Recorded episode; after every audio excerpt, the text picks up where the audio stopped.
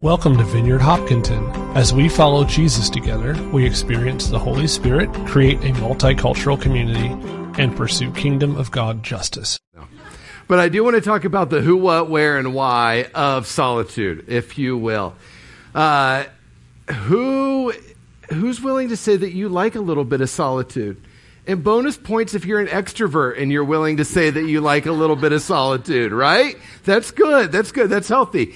Uh, you know, I think in our culture, there's a bit of a fear of solitude because we have not a bit, but a huge amount of a fear of loneliness, right? And when we think solitude, we think loneliness and we connect the two. Uh, but I don't think that's a correct way to view it. So, I, one article I read said we live in a culture where we often confuse being alone for loneliness. Just pause on that. Being alone isn't the same as loneliness. What is solitude? Here's the what. Solitude is time spent alone, but that doesn't mean that it's lonely. If we can remove the stigma of being alone and learn to appreciate time by ourselves, we could stop being, seeing being alone as a negative thing and fully embrace the benefits of healthy solitude. So here's the who of solitude it's you, and you, and you, and you, and you, and me, right? It's all of us. Every single one of us is who this is for. Uh, in his book, The Celebration of Discipline, Richard Foster says this as he starts off talking about solitude. Jesus calls us from loneliness to solitude.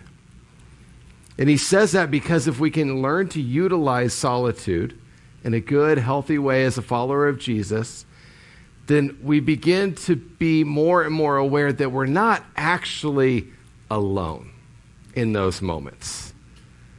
We become much more aware of the presence of Jesus in that space. So, we're in this second week of a series called Simplifying to Create Space for the Holy Spirit, like Sarah said. And we're talking about four practices that can bring uh, a lot of kind of transformation to our life if we give them space. And that's scripture, solitude, silence, and simplicity. Uh, and I did want to, I was. I kept going back and forth, and I thought about this, and I was like, you know, I think I want to give a little asterisk before I jump into talking about solitude too much.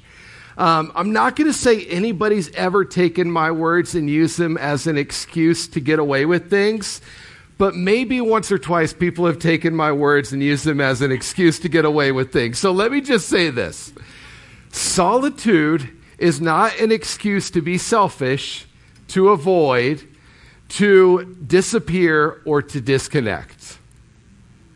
Okay? This is not an excuse to do any of those things. That's not Jesus' space that we're going into. So, if you were starting to think, yes, I have the perfect excuse for disappearing for 36 hours starting tomorrow, say inside your heart, I will not use Stephen's words as an excuse. Okay, there we go. Thank you. Uh, so let me throw out a much different uh, statement to you and see how it hits. I am defined by my relationship with Jesus, not my relationship with everything else. What I'm not saying, that your other relationships, your other habits, your practices, that they don't matter and that you could treat others any way that you want. That's not what I'm saying. What I am saying is that your relationship with Jesus affects every single part of your life in that Jesus sees every part of you and that he finds tremendous value in you. The only one who defines your relationship with Jesus is not you, it's Jesus. And when Jesus looks at your relationship, he uses words like life giving and loved and precious. He sees it clearly through his eyes. And so, if that's how he's viewing your relationship with him, maybe you'll be willing, if you can go back to the other the slide right before, Dave, and we'll just say this together. Say, I am defined relationship with Jesus, not my relationship with everything else. Okay, let it sit. We'll see how you feel in a couple of minutes. Solitude is a practice that gives us space to begin to live out that truth. Because Jesus is calling us from loneliness to solitude, because in the space of solitude, we are able to begin to learn that we are defined by our relationship with Jesus, not our relationship with anything else. Let me pray for us, and then we're going to jump in. I just want to take a moment and just kind of pause, let ourselves center, invite the Holy Spirit to come and to speak to us. So we just say, Come, Holy Spirit. We release the distractions. And we just take the time to invite you to come and to speak to our hearts.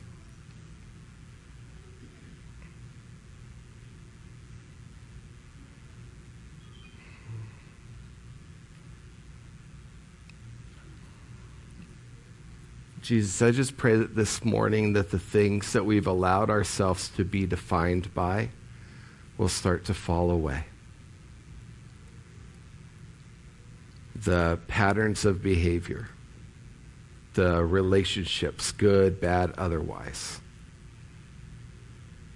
The things that we've seen, the lenses that we've seen ourselves through, I pray that they will start to fade away and that you'll give us grace to be able to see ourselves through yours and only your eyes. That we could see people as, as we truly are. Give us that grace this morning. Pray that you'll come and speak to our hearts. Let us walk away from here changed because we know you more deeply. In Jesus' name, amen. Okay, if you have a Bible, open up to it, or your phone, or you can read the screen, your choice. But we're going to be in Matthew chapter 14, and we're going to start in verse 10. I love that I'm starting with this first verse, by the way. I think it's a pretty amazing way to start. Um, so Jesus, or so John was beheaded in the prison. And his head was brought on a tray and given to the girl who took it to her mother. Later, John's disciples came for his body and buried it, and then they went and they told Jesus what had happened. And as soon as Jesus heard the news, he left in a boat to a remote area to be alone. But the crowds heard where he was headed and followed on foot from many towns. Uh, so a slight amount of background, since I completely cut it out of that verse, uh, is that John is John the Baptist. He's the cousin of Jesus. Uh, he was, other than Jesus' mother Mary, it seems like he was probably his closest relative. Uh, they were they they did ministry together in the weird ways that they were doing ministry. Uh, their followers kind of went from John to Jesus. There was a lot of interconnectedness that was going on here uh, with these guys. And John also was a very outspoken person about everything that he valued and believed, and that did get him in a kind of precarious situation, which led to his beheading, um, which we're not going to go into for right now, but you, you heard what happened to him. Uh, so Jesus hears that his closest relative, other than his mother, has died in a gruesome way. And what does he want to do? He wants some space, right? That's what you would do too. I, would do it. Like, give me some room. I don't want people around me right now. I want to process this. And so he goes away. He tries to get away, and what happens? Everybody and their mom follows him. Every single person. The crowds heard where he was headed and followed him on foot from many towns. And then let's keep going. It says Jesus saw the crowd the huge crowd as he stepped from the boat, and he had compassion on them and he healed their sick. And that evening, the disciples came and said, Hey, we're really far away from any food. It's getting late. So send them away so they can walk another three hours and buy food for themselves. And Jesus says, That's not necessary. You can do it. But we only have five loaves of bread and two fish. Well, bring them here. And then he took the people, he told the people to sit down And he took the food and he looked at, lifted it up towards heaven and he blessed it. And then breaking the loaves, he gave the bread to the disciples who distributed it to the people. They ate as much as they wanted, and afterwards the disciples picked up 12 baskets of leftovers. About 5,000 men were fed that day, in addition to all the women and children. So that crowd is probably more like 15 to 20,000. Huge. I mean, huge in our time. I would guess in some ways it was like almost unheard of in their time for that many people to gather. They didn't have uh, stadiums where you could go listen to Taylor Swift at. Like, this was not a normal thing that would have happened during their time. Huge crowd. They follow him to the middle of nowhere where there's no food. And Jesus shows this amazing compassion filled energy as he cares for all of these people in very personal ways. He takes time to pray for all the sick and to heal them, to teach them, and then to feed them. All when he had just heard that his closest relative had died in a gruesome way. And so Jesus is at the end of the day. This story is told in the Gospel of John, and in John he says that at this point, the people started to get some ideas in their head. And they decided that they wanted to make him king. Actually, it says that they wanted to force him to become king. So all of a sudden, things kind of start to turn. They decide they want to eat like this every day. I don't know. You know, like they got a little bit messed up. And essentially, Jesus' popularity has become a problem. And so, what does Jesus do when his popularity becomes a problem? This is what it says, verse 22. Immediately after this, Jesus insisted that his disciples get back into the boat and cross to the other side of the lake while he sent the people home. After sending them home, he went up into the hills by himself to pray, and night fell while he was there alone. Jesus insisted that they get into the boat. Have you ever insisted that somebody does something, somebody close to you? Married couples. Have you ever insisted that your spouse gets away from you? Have you ever been like, no, Really, I insist that you take the kids to their favorite ice cream place that's 30 minutes away right now. I don't care how much you spend. Spend all the money. I insist that you go and you do it. Or they get home after a long week at work and you go, you know, you've been talking about going and seeing your parents. I insist that you take the weekend and you take the kids and go see your parents. I'll do all the yard work. I'll clean the whole house. I'll do everything. I insist that you take that time for you. Maybe you have a roommate that doesn't give you any space. And so you take $50 and you hand it to him and you say, I insist that you go see a movie and get dinner and treat somebody else and take as long as you want. I insist that you get out of here. Have you ever insisted that somebody gives you a little bit of room? That's what Jesus is doing right here. The word that's used here means to compel. And it means that the disciples did not want to leave. They had no interest in leaving him at that point. They wanted to stay and debrief. They wanted to chat about how he just made so much food appear out of nowhere. They wanted to talk about this, this kind of weird decision the crowd was making to make him into king. They didn't want to go. And Jesus said, No, I insist that you get in the boat and that you leave me alone. Because Jesus is selfish, right? But that's what you would tell yourself if you did the same thing. Because that's what we do in our culture. In that same sort of situation, you would say how selfish that you were being. I mean, he's leaving his disciples when they're all confused and unsure of what to do next. He's leaving a crowd that has really got the whole story wrong. And they need correction, right? They need to be told who Jesus actually is.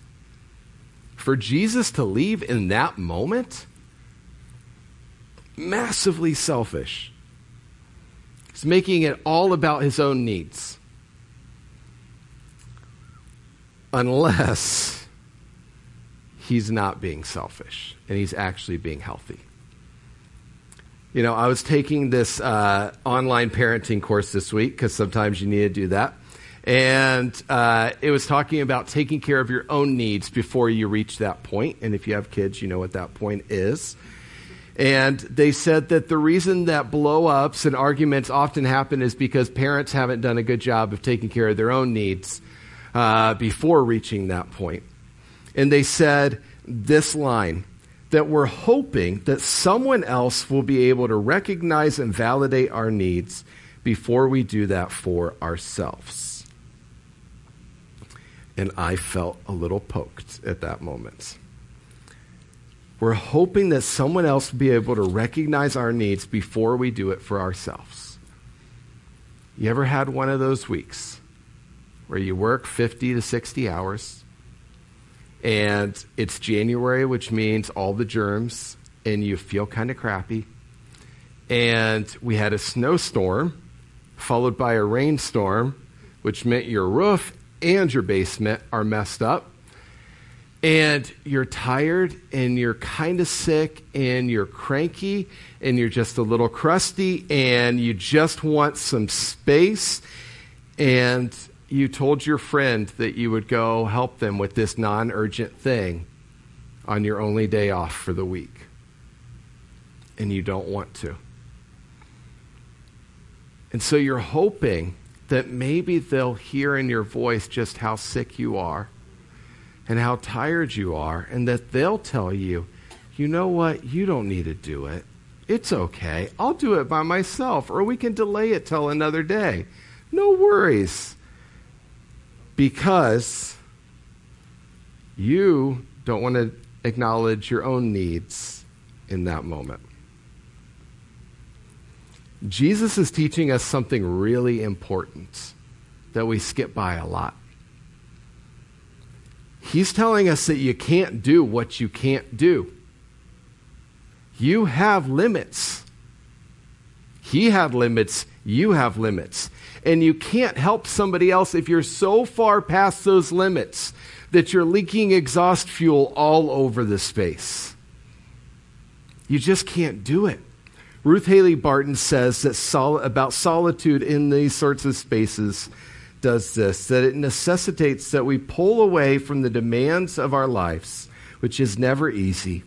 But I wonder if the reason we resist might have more to do with the anxiety that comes as we pull away from what we have allowed to define us.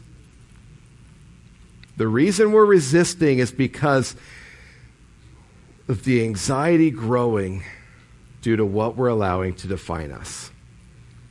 So, friends, what are you allowing to define you?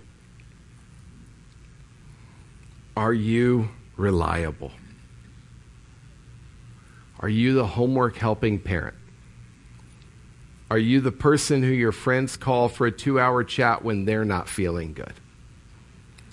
Are you the employee who on Thursday night is still at the office at 7 p.m. and your boss knows that and will come to you and say, hey, I need you to do this for another couple of hours? What are you being defined by? Say it with me. I am defined by my relationship with Jesus not my relationship with everything else. Jesus, who's creator and savior, who's part of the Trinity, who's fully God and fully man, had limits. That means that you do too. And it's okay to acknowledge them. Jesus needed to grieve, deeply needed to grieve. He needed more than just a couple hours, if we're being honest. He needed to process the miracles that had just happened and to recoup the energy that he had just lost from an insane day with 15,000 people grabbing at him. He needed to vent about the way that he had to keep correcting people every time that they said that he needed to be king and that they tried to misconstrue what it was that he was about. He needed a nap. Jesus just needed some silence. He needed some space to get away because he had limits. You know, Ecclesiastes 3 tells us that we're going to have times where we need noise and where we have where we need some silence. It says for everything there's a season, a time for every activity under heaven, a time to be quiet and a time to speak. Silence though is not just the absence of noise or talking. It's a space where we're listening. Where we're allowing ourselves to listen for what the Holy Spirit is saying to us. And solitude and silence are inseparable, but I'm not talking about silence this week because Sarah's talking about it next week. So, what I want to do, though, is just give us a little bit of value in this. And I want to do that by having us watch uh, Ruth Haley Barton talk about how her life was transformed by these practices. So, watch the screens.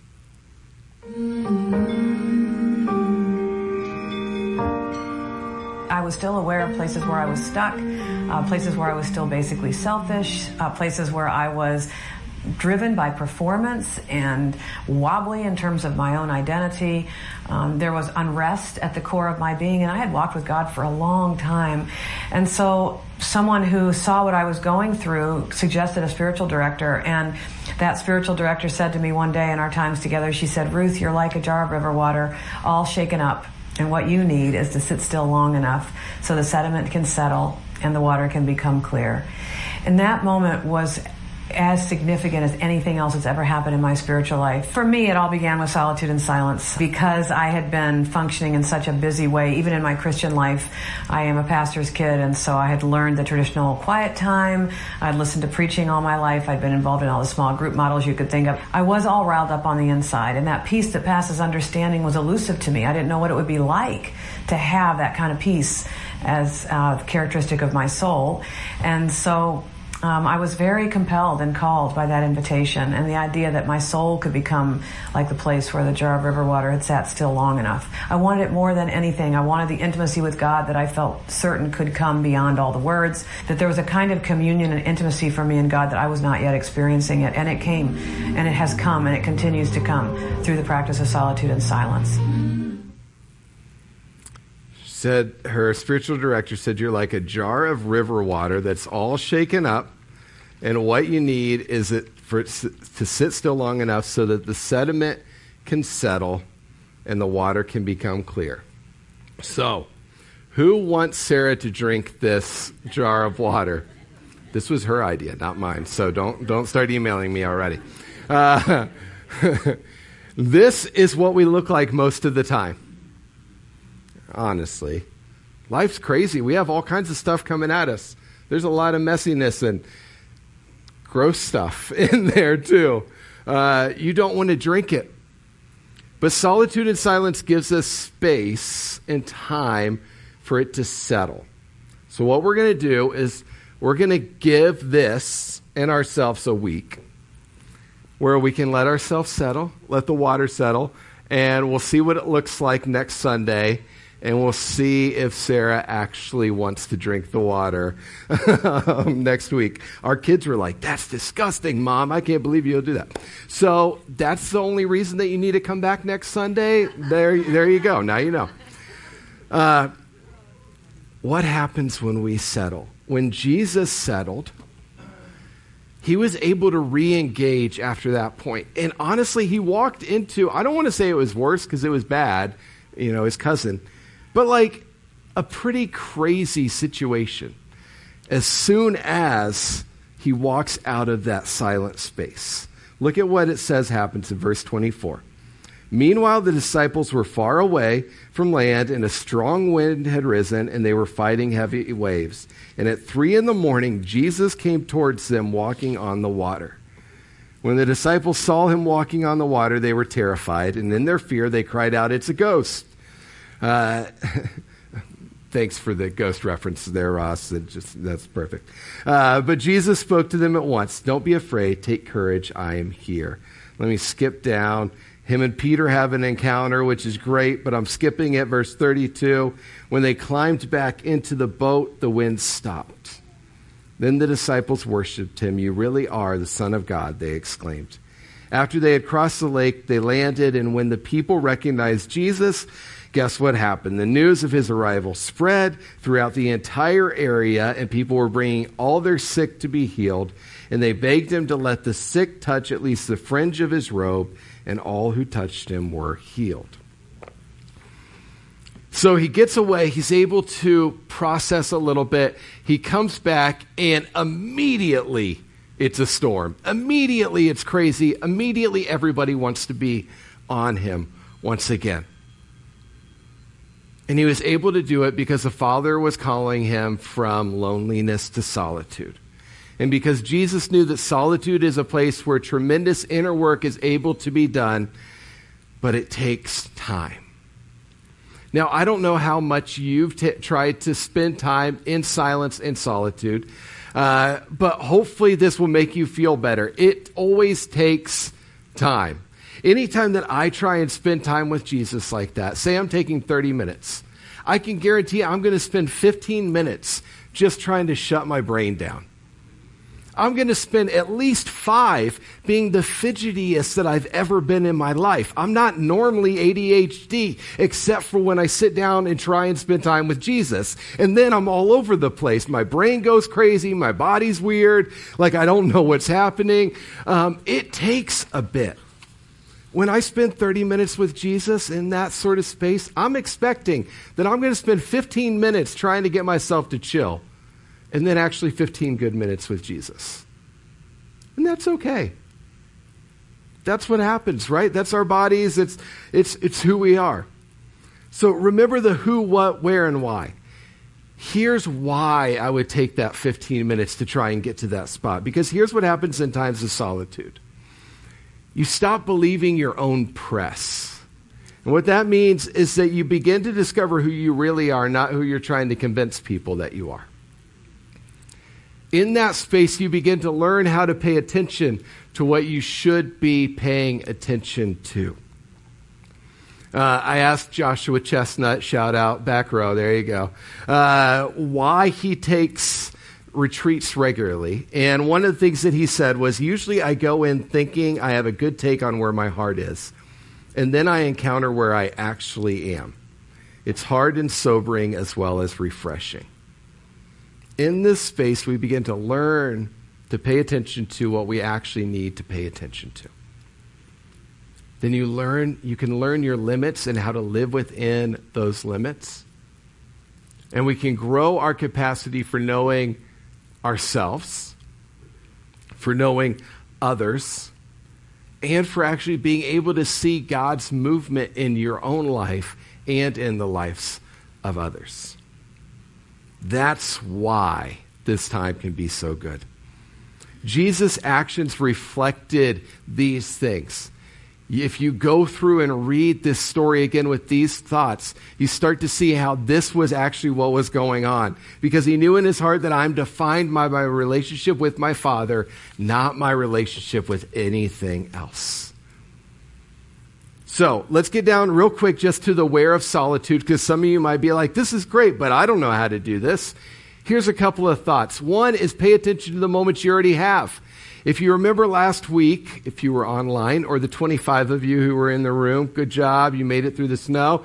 Uh, we have printed out and emailed uh, different uh, practices for us to do each week this month uh, to connect with Jesus. And the one for this week is to spend 30 minutes a day in silence without your phone. Take a walk, sit and be. Uh, whatever it is that would be good, pray for you. Just rest. But take that time every day. You have that time. It just may be that you need to not do something a little less meaningful that you were going to spend uh, doing that time with. Uh, create a quiet space in your house. I heard of um, some people that they have like quiet chairs in their house, which I think is kind of genius. And so everybody in the home knows that if somebody's sitting in that chair that they need space and that you are not allowed to talk to them, they won't stay there all day. That's kind of the rule. But They will get up. But for, while they're there, they need some space. Maybe you need a quiet chair in your house. If so, take it, own it, make that a thing. Uh, take a half day retreat, three to four hours. You can do three to four hours a month where you're spending time with Jesus. Maybe take another step, do a 24, 48 hour retreat, uh, maybe longer. Uh, if you're not sure where to go, we have somebody in our church who actually even has a retreat house in Vermont. We can hook you up. Let us know. Like, do this. Don't make excuses for why it's not possible. Do what brings you life in this. Because solitude is a place where I'm learning to be defined by my relationship with Jesus, not my relationship with everything else. Um, I asked another person in our church, Andrea Doherty, uh, why she's so disciplined about this. And uh, I loved her reply, so I'm going to read part of it to you. She said, I call my retreats my vacations with Jesus. There are times in which I immerse myself in prayer, scripture, and just silence. Being fully offline allows me to sink into the presence of God. In these times, I have a deep encounter with Jesus, a deeper faith, hope, and love. My experience when I return is a feeling of deep peace because they've been transformative, enabling me to be more compassionate and loving in ways I could never be on my own. During the time my husband was sick with cancer, I would go on retreats annually, and he valued what I was doing and experienced the grace I brought back from my time away. She said, I bring retreats home by sitting for 20 to 30 minutes in silence nearly every day because just being in the presence of our Lord is a gift.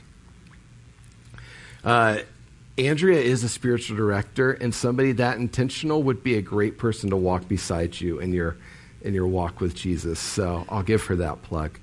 Uh, but I appreciated her, her thoughts on that. So let me land this plane.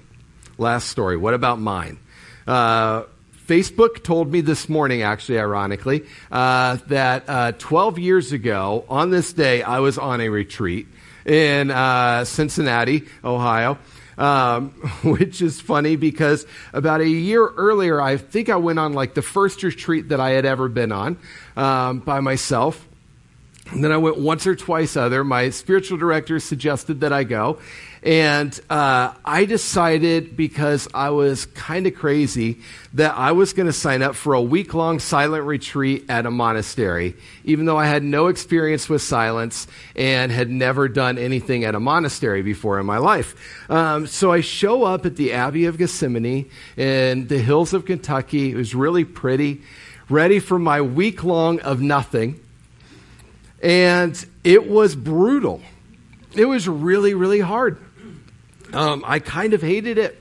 Uh, but I also didn't want to talk to strangers because I'm an introvert. So I just like sucked it. There was like a space you could go to talk, and I avoided that space, even though I wanted to talk. Uh, I was playing against myself a little bit in those moments. Um, but I, I just didn't have a regular practice. But through that week, I started to learn more about myself, and I started to learn something about uh, how Jesus was calling me and what he was calling me towards. And I do feel like I was being forced to move from loneliness to solitude in that moment. And after that, I started taking regular retreats, and I have for the past 13 years made it a regular part of my life. Uh, not usually for a week or in a completely silent space. Uh, but what I didn't know in 2011 when I did that was that one year later, my life was going to completely be uprooted uh, that I was going to move um, out of state for the first time. Um, that I was going to get married uh, a year after that, that I was going to be at seminary, graduate, then move to four different states in six years, um, and that my life was just going to be really turned upside down. And I'm really grateful that solitude had already become a place of centering in the midst of loneliness because I lost almost my entire community in that process. And without God kind of preparing me and giving the, me those spaces, it would have been worse than it even was. Jesus gives us these tools so that we can be prepared for what life brings at us so we can be healthy. We're going to worship, but I just want to invite you to try this out. And I don't expect everybody to say, woohoo, I'm in. But I do want to ask if you're willing to try this out in whatever way it looks like for you this week, this month, to throw up your hand and say, I'll try. I think I'm starting to see a little bit of value in this. Throw your hand up and just say, okay, Jesus, I'll try this practice. That's good. Let me just say, like Andrea said, if you're caretaking, this is a gift for you. If you're overwhelmed with life, it's a gift.